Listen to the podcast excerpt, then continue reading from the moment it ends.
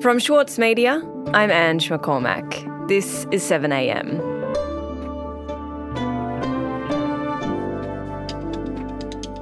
It felt like only a matter of time before we'd begin to hear allegations of dirty tricks in the lead up to the referendum. This week, leaked documents and warped headlines have exposed the tactics that are being used to push the no vote.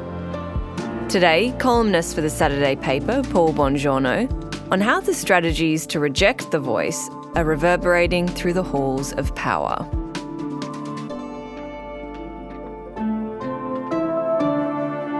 It's Friday, September 15.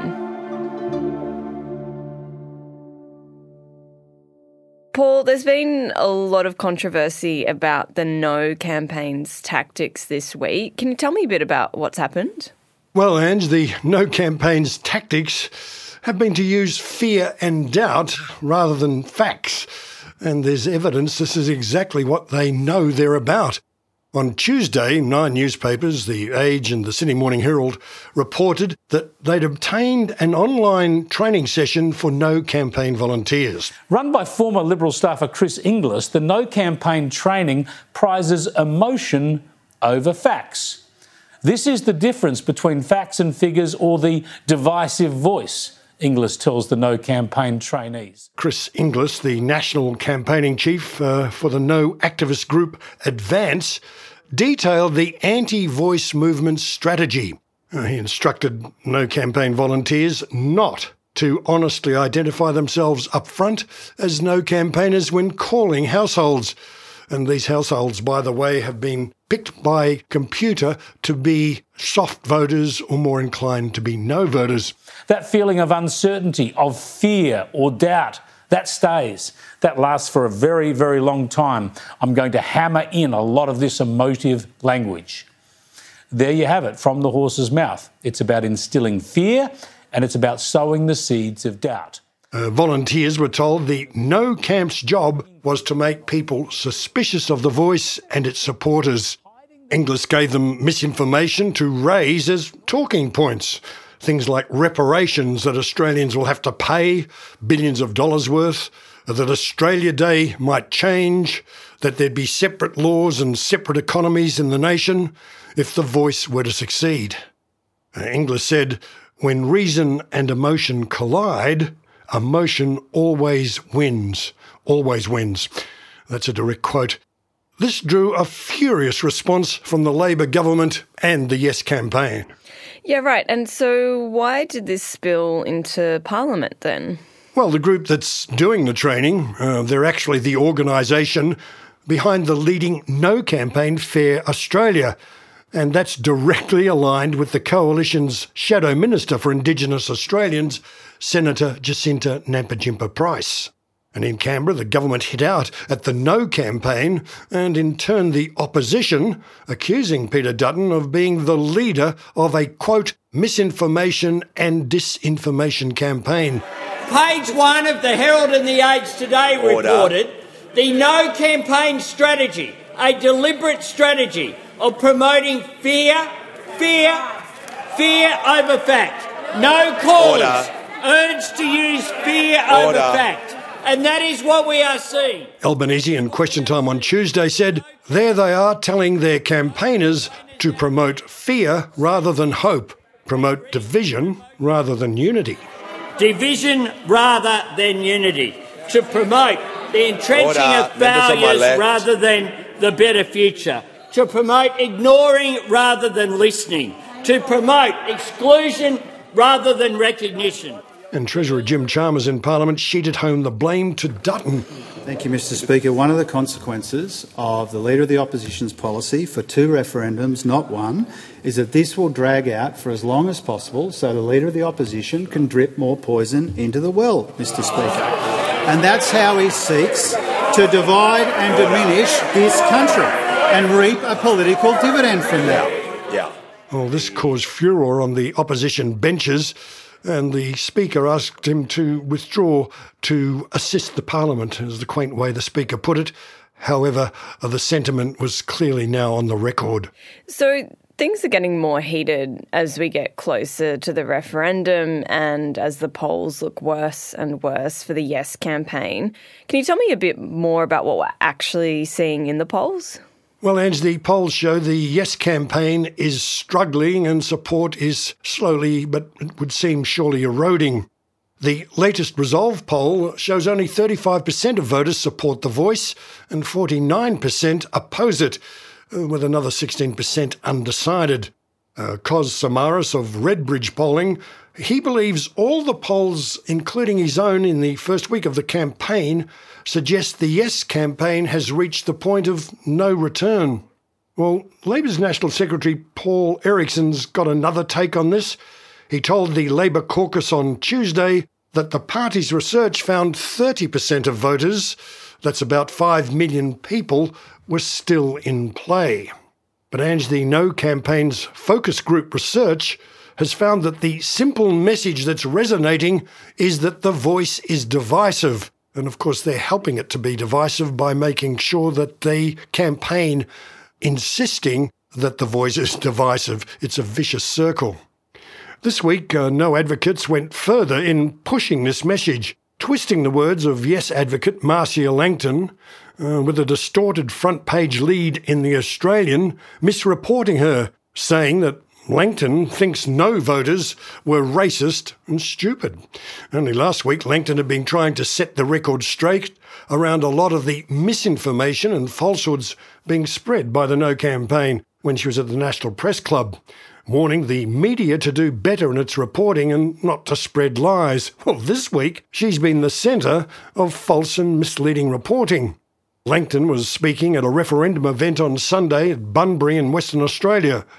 Uh, she said, and correctly it's fair to say, Every time the no case raises one of their arguments, if you start pulling it apart, you get down to base racism. I'm sorry to say it, but that's where it lands.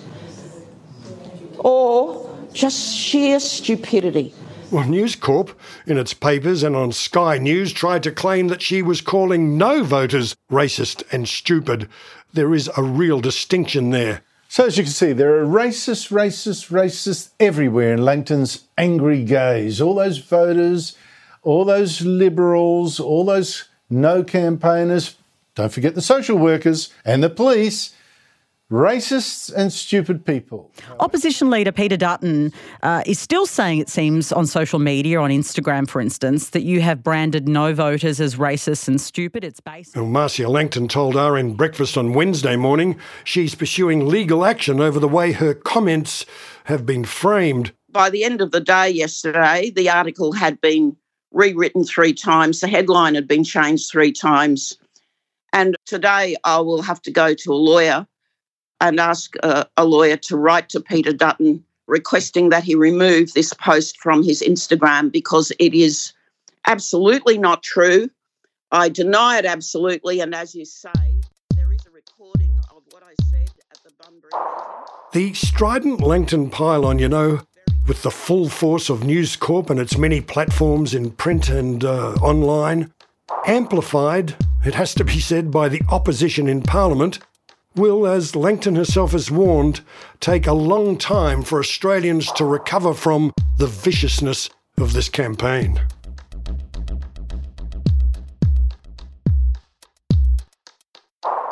Coming up, did the pressure of the referendum force Anthony Albanese into a deal on housing?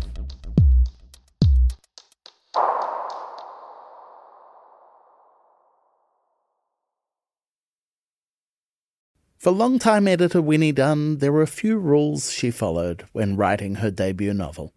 I really don't subscribe to writing for the sake of, you know, trauma dumping or getting your trauma out. That's what a therapist is for. Please, please go see a therapist. We're very pro therapy on yeah, if that's no. if that's what you're using writing for. I'm Michael Williams, and on this week's very therapeutic episode of Read This, I chat with Winnie Dunn. Listen wherever you get your podcasts. As a 7am listener, you're already familiar with many of the journalists who work for the Saturday paper. For a limited time, subscribe to Australia's leading independent news source, the Saturday paper, and you'll receive the Saturday paper's stainless steel coffee cup, made in collaboration with Fresco, for free. Subscribe from just $2.10 a week. Simply visit thesaturdaypaper.com.au forward slash offer. So, Paul, clearly, if this trend continues, the yes vote and the campaign itself doesn't look like it's in very good shape. How is that reflecting on the Prime Minister, Anthony Albanese? Well, I guess that's a bit hard to say at this point of time. Uh, Peter Dutton certainly hopes that his opposition to the proposal, the referendum that was put forward by Albanese at the request of Aboriginal Australians, well, it's a way to inflict a loss on the Prime Minister. Even some of Dutton's own backbench see this as a key motivation behind uh, Dutton's decision to oppose the voice. You know, it's much easier to hand a defeat to Albanese in a referendum uh, than in a general election. Mathematically, the No campaign has to convince far fewer Australians to reject the referendum than the Yes campaign to win it. No needs only three states to go its way to deny the double majority of the popular vote and four states. But one of Labor's more astute power brokers from the past, Graham Richardson, well, he believes if the referendum goes down, the damage to Albanese will be minimal. Uh, he says a vast majority of Australians don't see they have much, if any, skin in the game. And Kos Samaras says his polling finds exactly that, especially in the outer suburbs. And many resent that the focus isn't on their struggle making ends meet, especially if they have escalating rents or mortgage repayments. And Andrew may have noticed that this week Albanese astutely secured a deal that goes directly to those voters' concerns. Yeah, and while there was all that news on The Voice this week, the government did pass some major legislation, its key housing bill. Can you tell me a bit more about that? Well, Albanese is clearly alert to the toll uh, that the issue of housing affordability and supply restraints could have on his government uh, if they're seen to be left unaddressed. At the end of last week, he was overseas uh, meeting foreign leaders. But when he was flying home, housing was top of mind. As his plane landed back in Canberra at 9.30am on Monday, his negotiations with the Greens over his $10 billion Housing Australia Future Fund, well, they were still up in the air. The Prime Minister was briefed that the Greens were not budging from their demand for another billion dollars for immediate and direct spending on public and community housing. One Green senator told me he was driven to get a deal. Well, Bandt and Max Chandler Mather, the Greens housing spokesman, they went to the PM's office to shake hands on the deal. And a measure of Albanese's relief and gratitude was the precedence given to Bandt in Parliament that afternoon in question time. He got the first question normally reserved for the government side. Give the call to the Leader of the Australian Greens. Thank you, Speaker. My question is to the Prime Minister. Can the Prime Minister update? The Greens leader duly asked the Prime Minister to update the House on the additional funding for social housing agreed to win the Greens' support so the HAFF could pass the Senate this week. Thanks, Mr. Speaker. I thank the Leader of the Greens Order. for his question. And I am indeed very pleased that the Housing Australia Future Fund now has majority support in the Senate. Well, Albanese thanked Bandt, quote, for the constructive discussions that we've had. Paul, I guess it seems like the tone of the political debate and the media reporting at the moment, the message about this housing deal might kind of struggle to cut through. It might get lost. Is this the government's biggest challenge right now? Well, Nationals uh, leader David Littleproud, he got it right when he told the Joint Parties Room on Tuesday for the next five weeks, the referendum is the only game in town. And there's no doubt the Yes campaign does want politics to take a backseat from here on in and to really emphasise that the voice has come from Indigenous people and that it has a majority support from Aboriginal and Torres Strait Islanders. And uh, the Yes campaign is engaging in a media blitz and events around the country this weekend. Privately, however, there's been more than a few Yes campaigners now seriously considering the ramifications of a failed referendum. And the stakes couldn't be higher, uh, not so much for Albanese or Dutton, but in my opinion, for how we see ourselves as a nation.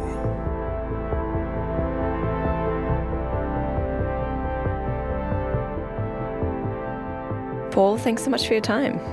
Thanks, Ange. Bye.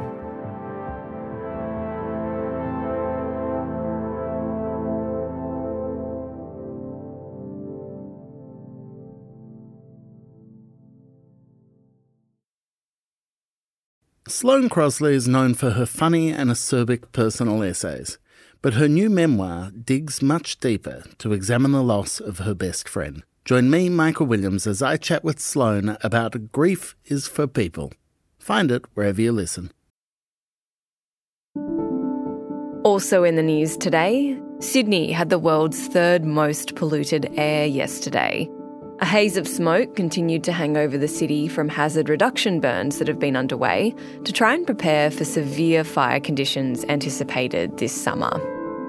And the government has refused to release an intelligence report into the threat climate change poses to our national security, despite a push to do so by the crossbench. Climate Change Minister Chris Bowen said in Parliament yesterday that no Australian government has released a national security report like this ever, and the Labor government was acting within that precedent. 7am is a daily show from the Monthly and the Saturday paper. It's produced by Kara Jensen McKinnon, Zoltan Fecso, Shane Anderson, Yo Chung, and Sam Loy. Our senior producer is Chris Dengate. Our technical producer is Atticus Bastow. Our editor is Scott Mitchell. Sarah McVeigh is our head of audio. Erik Jensen is our editor in chief. Mixing by Andy Elston, Travis Evans, and Atticus Bastow. Our theme music is by Ned Beckley and Josh Hogan of Envelope Audio. I'm Ange McCormack. This is 7am. We'll be back again next week.